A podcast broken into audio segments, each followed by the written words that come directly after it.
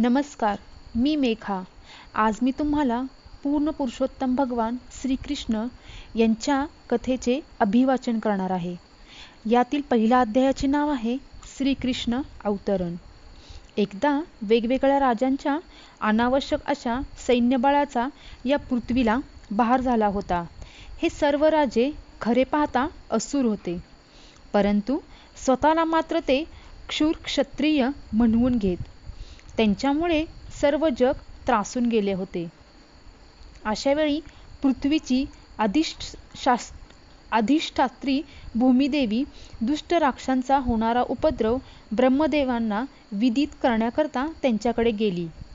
त्यावेळी भूमिदेवीने गायीचे रूप धारण केले आणि अश्रुपूर्ण नेत्रांनी ती भगवान ब्रह्मदेवांसमोर उभी राहिली. ती अनाथ होती आणि ब्रह्मदेवांची करुणा जग जगविण्याव्यतिरिक्त ती रडू लागली. तिने पृथ्वीच्या विपदाग्रस्त स्थितीचे वर्णन केले.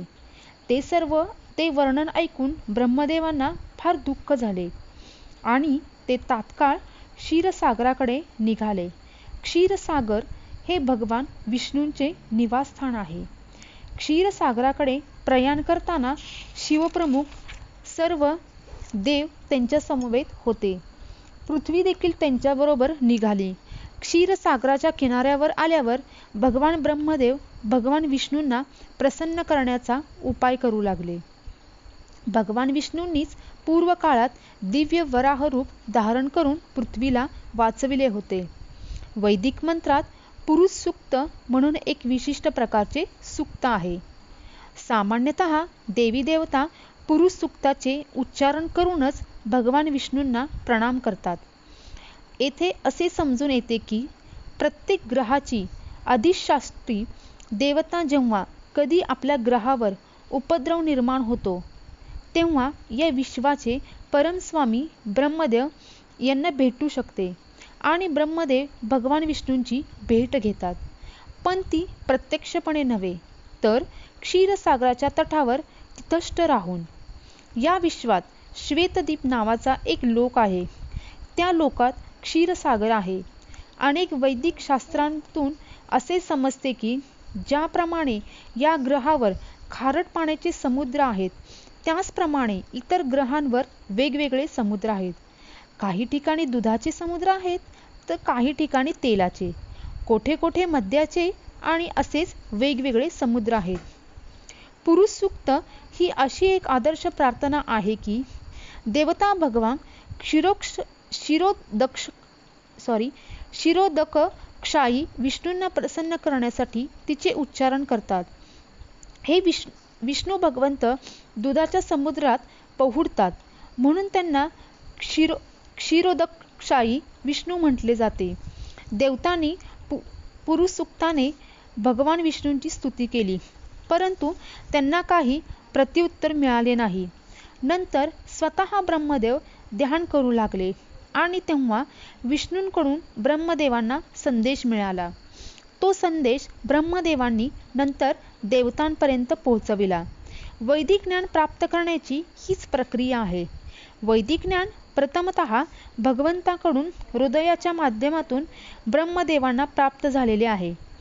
श्रीमद भागवतात प्रथमत म्हटले जाते तेने ब्रह्महृदया य आदी कवये अर्थात वेदांचे दिव्य ज्ञान हृदयातून ब्रह्मदेवांकडे संक्रमित करण्यात आले.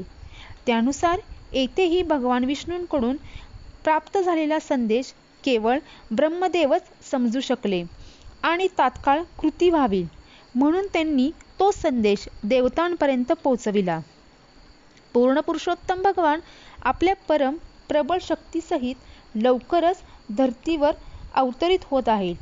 आणि परित्राणाय साधूनाम विनाशाय च दुष्कृत्ताम हे आपले कार्य साधन करण्यासाठी जितका काळ ते या पृथ्वी ग्रहावर राहतील तितका काळ देवतांना देखील त्यांच्या साह्यार्थ तेथे राहावे. त्या सर्वांनी त्वरित यदुवंशीय कुटुंबात जन्म घ्यावा आणि योग्यता समयी भगवंत देखील त्याच कुळात अवतरित होतील. स्वयंपूर्ण पुरुषोत्तम भगवान श्रीकृष्ण वासुदेवांचे पुत्र म्हणून अवतरित झाले. त्यांच्या अवतरणापूर्वी भगवंतांच्या कार्यात सहभागी होण्यासाठी आपल्या पत्न्यांसहित सर्व देवगण जगातील वेगवेगळ्या धार्मिक कुटुंबातून जन्माला आले. येथे तत्प्रि तत्प्रिती प्रिययार्थम हा विशेष शब्द योजिला आहे. त्याचा अर्थ असा की भगवंतांच्या प्रसन्नतेसाठी देवतांनी पृथ्वीवर जन्म घ्यावा. दुसऱ्या शब्दात भगवंतांना प्रसन्न करण्यासाठी जीवनयापन करणारा कोणताही प्राणी मात्र हा देवतांमध्येच मोडतो. वरील संदेशात देवतांना असेही समजले की जे भगवंतांचे पूर्णांश आहेत तसेच आपल्या लक्षावधी फणांनी जे ब्रह्मांडातील ग्रहांना धारण करतात ते अनंत देव देखील श्रीकृष्णांच्या अवतरणापूर्वीच अवतीर्ण होतील. तसेच सर्व बद्ध जीवांना भ्रमात टाकणारी विष्णूंची बहिरंग शक्ती जी माया ती सुद्धा भगवंतांचा हेतू संपन्न करण्यासाठी अवतरित होईल. त्यानंतर भूमीसहित देवतांना आदेश देऊन आणि त्यांचे गोड शब्दात सांत्वन करून प्रजापतींचे पिता ब्रह्मदेव भौतिक ब्रह्मांडातील सर्वोच्च ग्रह जो ब्रह्मलोक जो ब्रह्मलोक त्या आपल्या लोकात निघून गेले. यदुवंश प्रमुख शूरसेन महाराज हे मथुरा म्हणून ओळखल्या जाणाऱ्या राज्यावर आणि त्याचबरोबर शूरसेन जिल जिल्ह्यावर राज्य करीत होते. त्यांच्या राजशासनामुळे मथुरा ही सर्व यादव राजांची राजधानी बनली. यदुवंशातील कुटुंबे अत्यंत धार्मिक होती. आणि जसे भगवान श्रीकृष्ण द्वारकेत शाश्वतपणे निवास करतात तसे मथुरेत देखील शाश्वत निवास करतात. याचे त्या सर्वांना ज्ञान होते. आणि मथुरा ही यदुवंशीय राजांची राजधानी होण्यास हे दुसरे कारण होते. एके समयी शूरसेनांचे पुत्र वसुदेव नुकतेच देवकीबरोबर विवाह झाल्यानंतर नववधू समवेत रथात बसून घरी चालले होते. देवकीचे पिता देवक यांनी प्रचूर हुंडा दिला होता. कारण आपल्या मुलीवर त्यांचा अत्यंत स्नेह होता. त्यांनी सुवर्णाने अलंकृत केलेले शेकडो रथ वसुदेवांना दिले होते. त्यासमयी उग्रसेनाचा पुत्र कंस याने स्वेच्छेने आपली भगिनी देवकी हिच्या प्रसन्नतेसाठी वसुदेवांच्या रथाच्या घोड्यांचे लगाम हाती घेतले आणि तो रथ हाकू लागला. जेव्हा मुलगी विवाहित होते तेव्हा ते तिच्या बंधूने तिला आणि आपल्या मेहुण्याला घरी पोचवायचे असते. हा वैदिक संस्कृतीतील एक शिष्टाचार आहे. नवविवाहित मुलीला आपल्या पितृपरिवाराचा फारच विरह होण्याची शक्यता असते. आणि म्हणून बहिणीच्या सासरघरी पोहोचेपर्यंत भाऊ तिच्यासोबत जात असतो. राजा देवक यांनी वसुदेवांना पुढीलप्रमाणे हुंडा दिला होता. सुवर्णहाराने सजवलेले चारशे हत्ती पंधराशे सजवलेले घोडे अठराशे रथ याशिवाय आपल्या कन्येबरोबर जाण्यासाठी त्यांनी सुंदर अशा दोनशे मुलींची व्यवस्था केली होती. क्षत्रियांची विवाह पद्धती जी वर्तमान समयी देखील भारतात प्रचलित आहे असे दाखवते की जेव्हा एक क्षत्रिय विवाह करतो तेव्हा वधूच्या वीस पंचवीस तरुण मैत्रिणी देखील राजाच्या घरी जातात. राणीच्या अशा अनुचर सखी दासी म्हणून ओळखण्यात येतात. परंतु त्या राणीच्या मैत्रिणी म्हणूनच वागवत असतात. ही प्रथा अनादी काळापासून चालत आलेली आहे. आणि निदान पाच हजार वर्षांपूर्वी भगवान श्रीकृष्णांच्या अवतरणापूर्वी तिचे अस्तित्व होते असे कळते. वसुदेवाने आपल्या पत्नी समवेत दोनशे सुंदर मुली आपल्याबरोबर आणल्या. नववरवधू रथातून जात असताना मंगल क्षणांची सूचना म्हणून नानाविध संगीत वादे वाजत होती. त्यांमध्ये शंख होते शिंगे होती ढोल होते मृदंग होते. आणि सर्व मंगलवाद्ये मिळून मधुर संगतीचा ध्वनी उत्पन्न होत होता. मिरवणूक अतिशय मनोहर रूपाने पुढे चालली होती आणि कंस रथ हाकीत होता. अशा वेळी आकाशातून आश्चर्यकारक आकाशवाणी ध्वनित झाली. ती विशेषतः कंसाला उद्देशून होती. कंसा तू अगदीच मूर्ख आहेस. तू तुझ्या बहिणीचा आणि मेहुण्याचा रथ हाकीत आहेस. परंतु या याच बहिणीचे आठवे मूल तुझा वध करील. याची तुला जाणीव नाही. कंस हा भोजवंशीय उग्रसेनेचा पुत्र होता. असे म्हटले जाते की कंस सर्व भोजवंशीय राजांपैकी घोर असुरी प्रवृत्तीचा होता. आकाशवाणी ऐकताच ताबडतोब त्याने देवकीचे केस पकडले आणि त्याच तलवारीने तो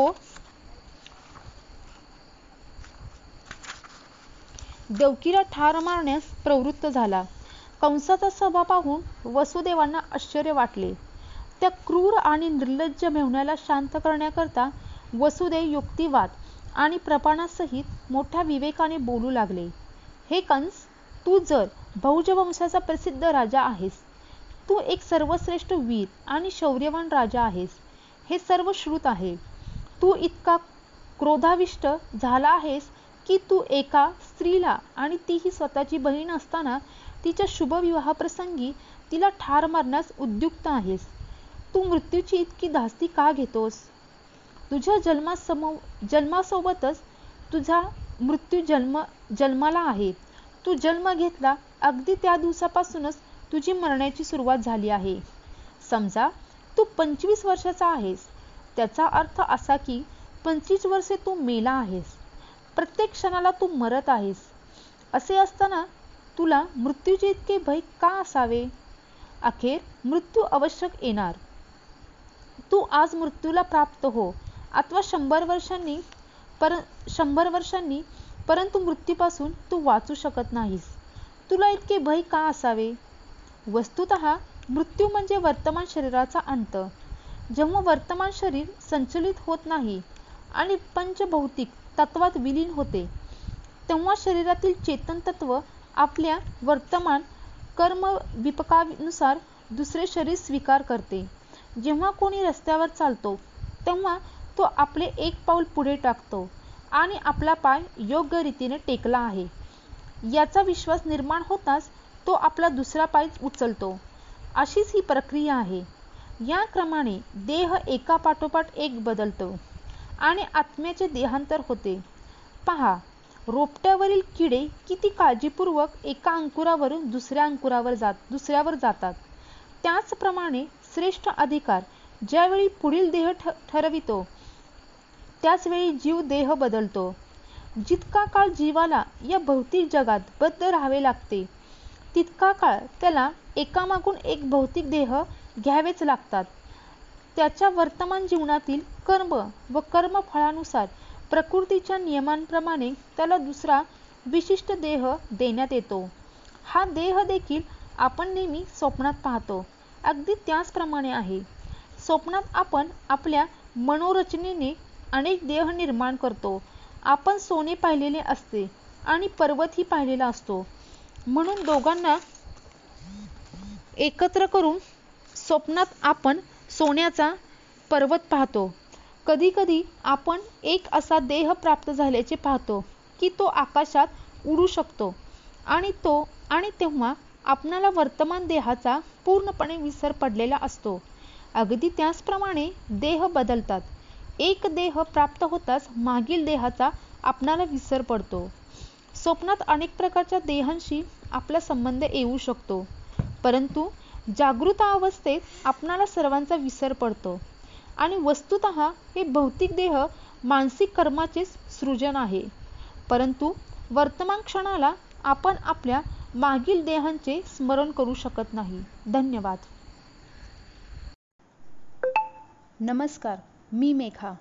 आज मी तुम्हाला कृष्णपूर्ण पुरुषोत्तम भगवान यातील श्रीकृष्ण अवतारण यातील दुसरा भाग वाचून दाखवणार आहे. मनाचा स्वभाव चंचल आहे. ते कधी एखादी वस्तू स्वीकारते तर तात्काळ त्याच वस्तूचा त्याग करते. रूप रस गंध शब्द आणि स्पर्श या पाच इंद्रियांविषयींच्या संबंधात सतत स्वीकार आणि अस्वीकार अशी मनाची प्रक्रिया आहे. सतत भौतिक विषयांचे चिंतन हा मनाचा स्वभाव आहे आणि त्यायोगे ते इंद्रिय तृप्तीच्या विषयांच्या संपर्कात येते. जीव जेव्हा एका विशिष्ट प्रकारच्या देहाची कामना करतो तेव्हा तो त्याला मिळतो. म्हणून देह ही भौतिक प्रकृतीच्या नियमांची देणगी आहे. जीव देह धारण करतो आणि देह रचनेनुसार सुखदुःखांचा भोग करण्याकरिता पुन्हा या भौतिक जगात बाहेर पडतो. आपणाला विशिष्ट देह नसेल तर गत जीवनातील मानसिक अवस्थेनुसार आपण सुख अथवा दुःखांचा भोग करू शकत नाही. वस्तुत आपल्या मृत्यूसमयीच्या मानसिक अवस्थेनुसारच हा विशिष्ट प्रकाराचा वर्तमान देह आपणाला देण्यात आलेला आहे. सूर्य चंद्र किंवा तारे यांसारखे प्रकाशमान ग्रह जल तैल घृत यांनी भरलेल्या पात्रात प्रतिबिंबित होतात. पात्र हलवल्याप्रमाणे प्रतिबिंबाची हालचाल होते. चंद्राचे प्रतिबिंब पाण्यात पडलेले असते आणि पाण्याच्या संचलनामुळे चंद्र देखील हलल्याप्रमाणे वाढतो. परंतु वस्तुत चंद्र स्थिरच असतो. त्याचप्रमाणे मनोधर्माने जीव वेगवेगळ्या प्रकारचे देह मिळवितो आणि त्याचा अशा देहांशी वास्तविकपणे काहीही संबंध नसतो. मायेच्या संबंधाने मायेच्या प्रभावाखाली भुरळ पडून जीव स्वतःला एखादा विशिष्ट देह समजतो. बद्ध जीवनाची अशी रीत आहे. उदाहरणार्थ जीव आता मानवी देहात आहे. तर तो स्वतःला मानव समाज समाजाचा घटक अथवा विशिष्ट देहवासी किंवा स्थानवासी समजतो. स्वतःची अशी ओळख अंतकरणात बिंबवल्यामुळे असा देहात देहात्मभाव आवश्यकता नसतानाही नवीन देहाची तयारी होण्याला कारणीभूत ठरतो. अशा वासना आणि मनोधर्म विविध देह प्राप्त होण्याची कारणे आहेत. भौतिक प्रकृतीचा आवरणात्मक प्रभाव माया हा इतका प्रबळ असतो की जीवाला कोणताही देह प्राप्त हो तो त्यामध्ये संतुष्ट असतो. आणि त्या देहाशी स्वतःची ओळख करण्यात तो मोठ्या आनंदाचा अनुभव करतो. म्हणून आपल्याकडे मी प्रणती करतो की शरीर व मनाच्या संकर संकेतावरून आदेशांवरून विकारांच्या उद्वेगात वाहून जाऊ नका. अशा तऱ्हेने कंसाला आपल्या नवविवाहित बहिणीशी द्वेष न करण्याची वसुदेवाने विनंती केली. कोणीही कोणाचा द्वेषी नसावा कारण द्वेष किंवा मत्सर हे ऐहिक जगात आणि पुढेही यमराजासमोर भीतीचे कारण ठरते. वसुदेवानी देवकीच्या बाजूने ती कंसाची लहान बहीण असल्याचे त्याला विनवून सांगितले.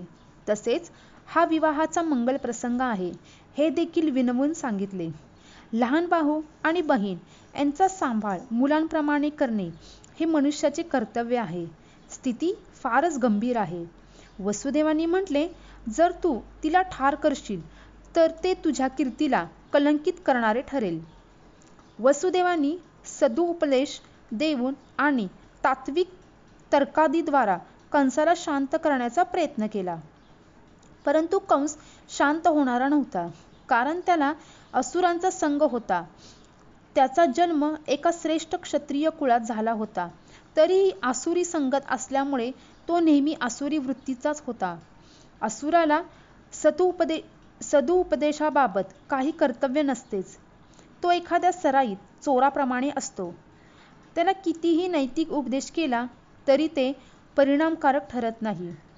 जे स्वभावतःच आसुरी प्रवृत्तीचे किंवा नास्तिक असतात त्यांना सदुपदेश फारसा रुचत नाही. मग तो उपदेश कितीही अधिकृत असो हाच सूर आणि असुरातील भेद आहे.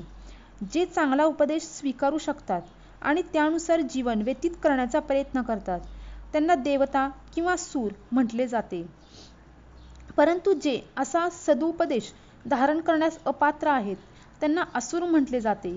कंसाला शांत करण्याच्या प्रयत्न प्रयत्नात अपयश आल्याने आपली पत्नी देवकी हिचे संरक्षण आपण कसे करणार? याविषयी वसुदेव चिंतित झाले. संकट अगदी जवळ येऊन ठेपले असता बुद्धिमान मनुष्याने धोकादायक स्थिती शक्यतो टळेल असे वागावे. परंतु बुद्धीपणाला लावून देखील कोणाला संकट टाळता आले नाही तर तो त्याचा दोष नव्हे. मनुष्याने कर्तृत्व पार पाडण्याची पराकाष्ठा करावी. परंतु इतके करूनही प्रयत्न अयशस्वी झाला तर त्यात त्याचा दोष नाही.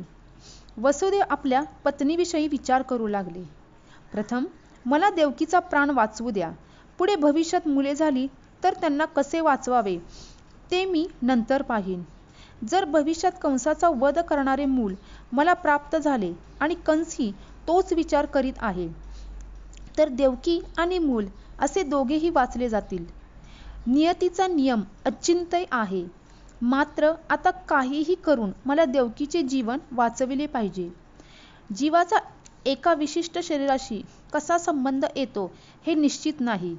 अरण्यातील वनव्यात अग्नी कोणत्या प्रकारच्या लाकडाच्या संपर्कात येईल हे सांगता येत नाही.